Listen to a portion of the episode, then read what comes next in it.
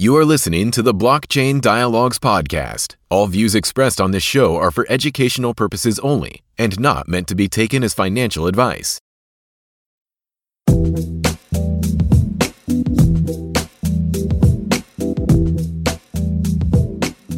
Hello and welcome to another episode of the Blockchain Dialogues podcast with your hosts Krishna and Nikhil.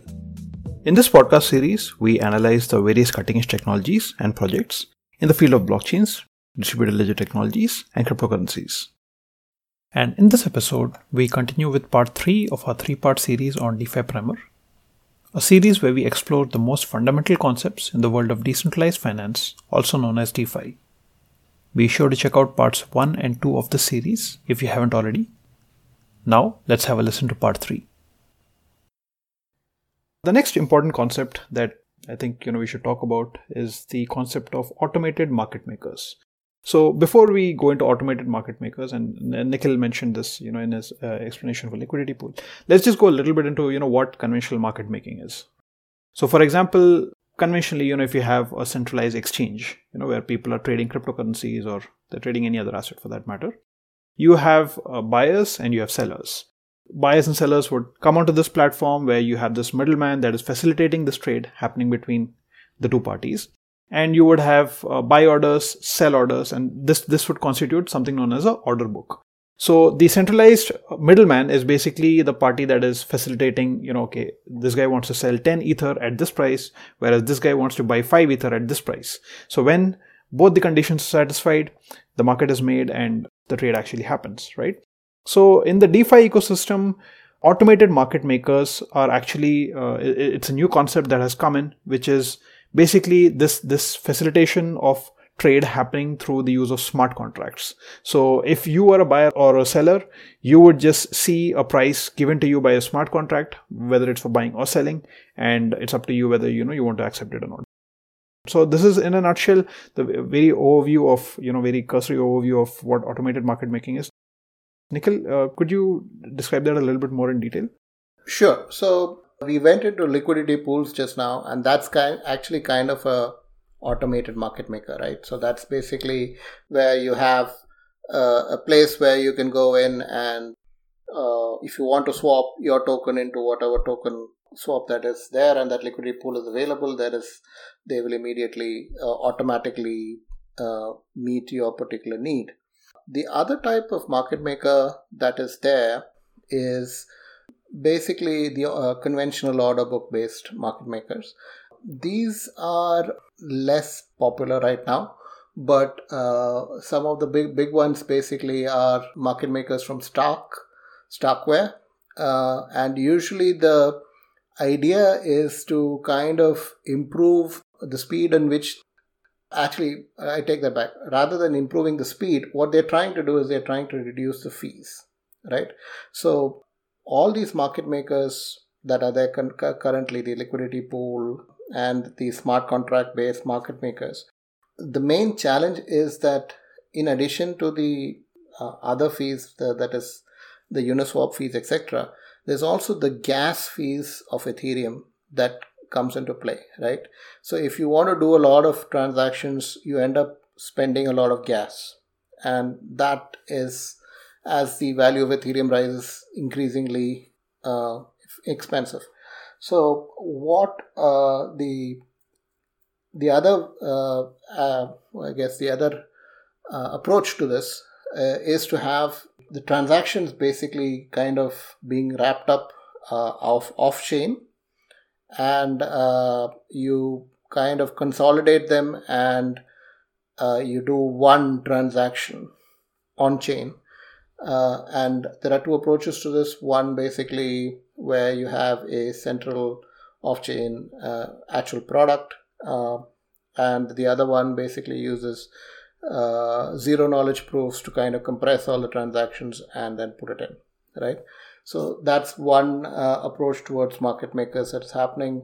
Um, and then there are uh, the, the the key thing about those is that they are basically your traditional order book, where you have uh, like KK was saying, you have buyers and sellers, and uh, you have an automated uh, matching that is happening uh, at that time.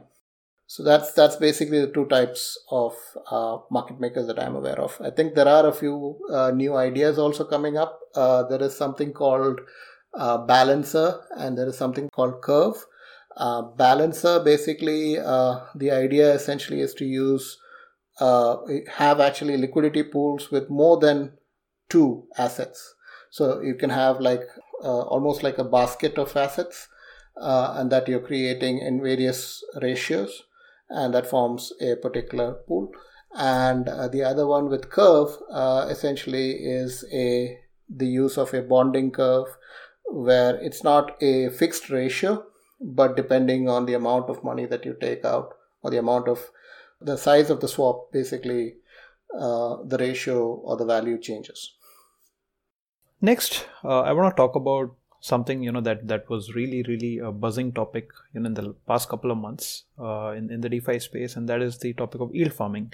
And i know nikhil touched on this uh, on on yields and you know how people actually use you know various methods to uh, farm you know yields. So but could you just touch on that a little bit nikhil? You know why what sure. was the hype really about what happened you know in the in the past few months so this is a, going back to the whole uh, thing, right? So why why DeFi and why is uh, why is DeFi so great and why is so different from CeFi and flash loans and lending and all of that. So the idea basically is that you want to kind of go down this road of actively managing your crypto assets such that you can get the best annual percentage yield or APY possible, right? And uh, the reason why it's so interesting is that with a lot of DeFi projects, there is a lot of rewards that are happening, right? So now, even with the sushi swap thing, right? Uh, all of these new dexes are coming out, uh, new liquidity pools are coming out. Uh, in order to attract trading volume into there, then this whatever new uh, dex that comes out, uh, these dexes basically are offering coins uh, and incentives uh, as incentives to create for anybody who participates or who does a trade right? So yield farming essentially is this uh, idea where you basically take whatever investment you have and you kind of look at and map out the best place that you can put your investment in uh, convert it trade it lend it do transactions with it such that you get all the maximum number of vote awards, and then obviously uh, that improves your yield right? It's interesting there's a uh, within yield farming also there is this idea of crop rotation which is basically the idea of when you monitor your uh, strategy and uh, you find that okay uh, i was going to uh, bancor for this particular transaction and Bancor was giving me some uh, tokens, but now they've decided to remove that or they've decided to reduce that. Uh, I'm going to rotate and then change to another particular project, maybe Burger Swap or something that now gives me a better uh, yield right so it's it's almost like you know you're actively kind of finding where these opportunities are and optimizing your uh, investment, uh, your crypto assets, uh, so that you get the maximum yield. So that essentially is uh, yield farming. So, Nikhil, there, there's this other term that I've heard uh, of late. Uh, it's called vampire attack, and it has to do with yield and yield farming. Could you just go a little bit into that as well? You know what what this attack is? Right. So this is this is again one of the cutesy things about DeFi. I think they they're very into memes um, but uh, so Vampire Attack essentially uh, came up as part of the whole uh, sushi swap, I guess, controversy, you want to call it.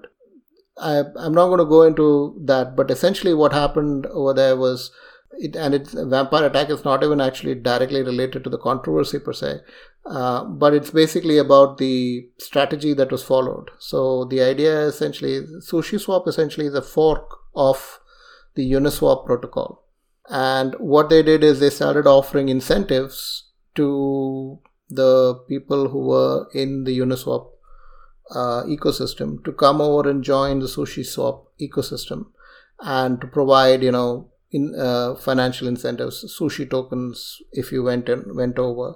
And uh, generally, basically, the idea was that since it is a fork of Uniswap, uh, most of the community of Uniswap would not have too much to change, and they would basically move over to SushiSwap for the uh, higher incentive, and then you know, yeah, SushiSwap is essentially kind of like a vampire draining the liquidity of Uniswap, which is interesting. Uh, but yeah, I mean, it's it's it's. I guess that's that's basically also part of the whole yield farming idea, where there's no loyalty uh, towards a particular platform per se.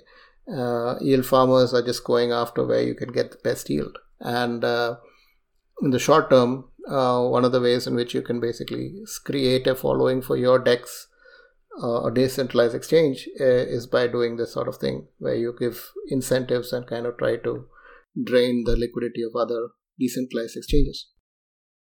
The, the next concept that I want to talk about is that of decentralized autonomous organization, uh, which is also popularly known as DAO. So DAO is actually one of the old concepts in the blockchain and crypto space, you know, from back in 2015, 2016, you know, when uh, Ethereum was really picking up as this decentralized network, as uh, this really cool new technology after Bitcoin, where you could have, uh, you know, you could build decentralized applications, you could uh, build different kinds of incentive mechanisms over a decentralized network where you could remove middlemen, you could facilitate all kinds of things, you know, using smart contracts, right? So uh, DAO basically is is an organization. It's as, as the name suggests, it's decentralized in nature and it's supposed to be autonomous. So a DAO would not have a CEO or a president uh, as you would have uh, in, in in your real world centralized institutions, right? So a DAO would be a decentralized organization that would be completely controlled by a decentralized community uh, as they would vote on it and all the decisions on DAO, the functioning of DAO, the working of the DAO would be facilitated using smart contracts. So if, if uh, there, there would be certain rules written down and once a rule is fulfilled, uh, one, once a condition is satisfied, the rule would just get executed, smart contract would kick in and uh, you would have different sort of transactions taking place on the network uh, without the need of a middleman back in the day you know when dao was just becoming this this new popular phenomena it was one of the uh, most heavily funded projects in, in in the whole crypto space. And uh, that is when a big hack happened. Uh, one of the smart contracts uh, had had a flaw and therefore some funds were stolen. And this was actually one of the uh, key reasons for ethereum as a community to split into ethereum and ethereum classic. So um, i would say daos are still an important concept, uh, especially going into the future, you know, where we're looking at decentralized finance becoming more mainstream and actually becoming a, a valid replacement for uh, conventional finance going forward, right? So, uh, Nikhil, do you want to touch on that a little bit? Where do you see uh, DAOs fitting in? So, one of the things about the DeFi ecosystem is this uh, almost principle that they have that uh, there is no centralization, right? And uh, one of the main challenges with that, obviously, is that okay, how do you build something uh, in a decentralized manner? How do you maintain it? How do you develop further on it or improve it, etc., etc., right? So DAOs basically have been kind of resurrected as a way to kind of address that particular aspect of the DeFi projects. So most DeFi projects, at least the prominent ones, have a governance token and uh, some sort of decentralized voting or electoral mechanism which the uh, owners of this governance token can participate and uh, act as the board or the management from which they make the decisions on how to move forward with the project. Uh, in a lot of cases, uh, this is basically initially given to the uh, a large percentage is initially given to the development team and to any investors like VCs, etc. Uh, but the intent essentially usually is that they would disseminate this over uh, over time into the community and then you know slowly make it more decentralized. So the last concept that I guess we want to touch on is uh, insurance, and uh, this is an important concept because one of the key things about uh, cryptocurrency space as a whole, uh, one one of the promises has been the onboarding of large institutions, right? So one of the key things when it comes to large institutions, you know, for them to invest a substantial amount of funds into the cryptocurrency space, you know, they, they need insurance, you know, to back their funds you know if, if something goes wrong their, their funds are still insured right? So nikhil do you do you want to go into that? Like what are some of the mechanisms that provide for this to happen? Yeah okay, okay. Uh, so yeah one of the big challenges about defi is the fact that yeah it's almost like the wild west out there. Uh, we have uh, new projects coming up all the time. Quite a few of them uh, don't survive for very long. There are uh, obvious scams, uh, not so obvious scams, genuine failures, and everything in between, right? So, one of the uh, big needs that we I think is seen over there is that you know there needs to be some way of kind of managing this risk or hedging this risk, and uh, insurance is the natural candidate for these kind of uh, for this kind of question. Uh, in the traditional finance, we've had uh, insurance uh, for most of banking and most finance is regulated and insured, which is again like one of the reasons why people can and do often do kind of go and do risky things because they know that there is that insurance to fall back on. Decentralized uh, finance, uh, there are a couple of players in the insurance uh, area it's not commonly mentioned, uh, but there is uh, Nexus Mutual, who's creating a decentralized insurance uh, by creating a risk sharing pool. Uh, so there is a common pool that is governed by members, where membership uh, rights are represented by the Nexus Mutual token. And uh, this is basically, I think, started. They offer smart contract insurance so basically, uh, the users can get protection on their funds being lent out onto any public uh, Ethereum smart contract. So if you're uh, if you're going to put funds on Compound smart contract or a Uniswap pool, you you have the option of buying insurance from uh, Nexus against that uh, any any any problems that might happen over there. Another one, uh, there is a platform for insurance swaps called CDX. Uh, this is basically for uh, hacks on popular exchanges. So uh, uh this uh, CDX basically provides you with uh, protection against credit default swaps. I mean, they are basically credit default swaps that pro- provide you protection against any kind of exchange hack. Yeah, so these are the couple of ones that I uh, I am aware of. I'm sure there are others as well. Uh, they're probably insurance uh, on real world risks as well that might be coming up. But yeah, for DeFi, I think these were the ones that came up. So we talked about a lot of different kinds of concepts in the DeFi space, and you know many different projects out there, you know that are fulfilling different purposes in the in the decentralized finance ecosystem. So when you look at actually uh, the various projects that are working in the space, what are some of the key parameters that you see as you know parameters of success or failure? Well, that's kind of a hard question, KK. So uh, parameters of success or failures, especially in cryptocurrency, they kind of move, jump up and down, and move around depending on what it is. Uh, one obvious one is basically competence, uh, uh, competence of the team because a lot of uh, failures are associated to you know bugs or challenges in code. So it's kind of hard to kind of look at that and say okay you know how do i tell if this is a project that is doing well without you know uh, looking at the code and being an expert in that. Uh, but uh, some general uh, signals that come up uh, would be to look at the amount of volume in terms of the token uh, tokens being chain, traded over there in the project, uh, the number of active users or wallets, uh, what is the annual, annual percentage yield if you're a yield farmer or a budding yield farmer that might be something that is in, interesting to you. How much value is locked in? Uh, so how much of the value uh, how much of the ethereum value is locked in into that particular project the level of decentralization uh, that would be another key indicator uh, usually the when there is it's a small team or if there is a small community uh, it's uh, it's it's kind of uh, harder to trust because obviously there is a chance that you know uh, you might have the rug pulled out underneath, underneath you by by them when they decamp with all the money. Um, so yeah, so I would say volume, level of decentralization, number of active users, uh, the annual percentage yield, and the value locked in uh, are some parameters that you can look at. Uh, but you know, uh, and other ones you might want to look at is maybe if there has been a security audit done, uh, and you know if there is a good technical team behind it.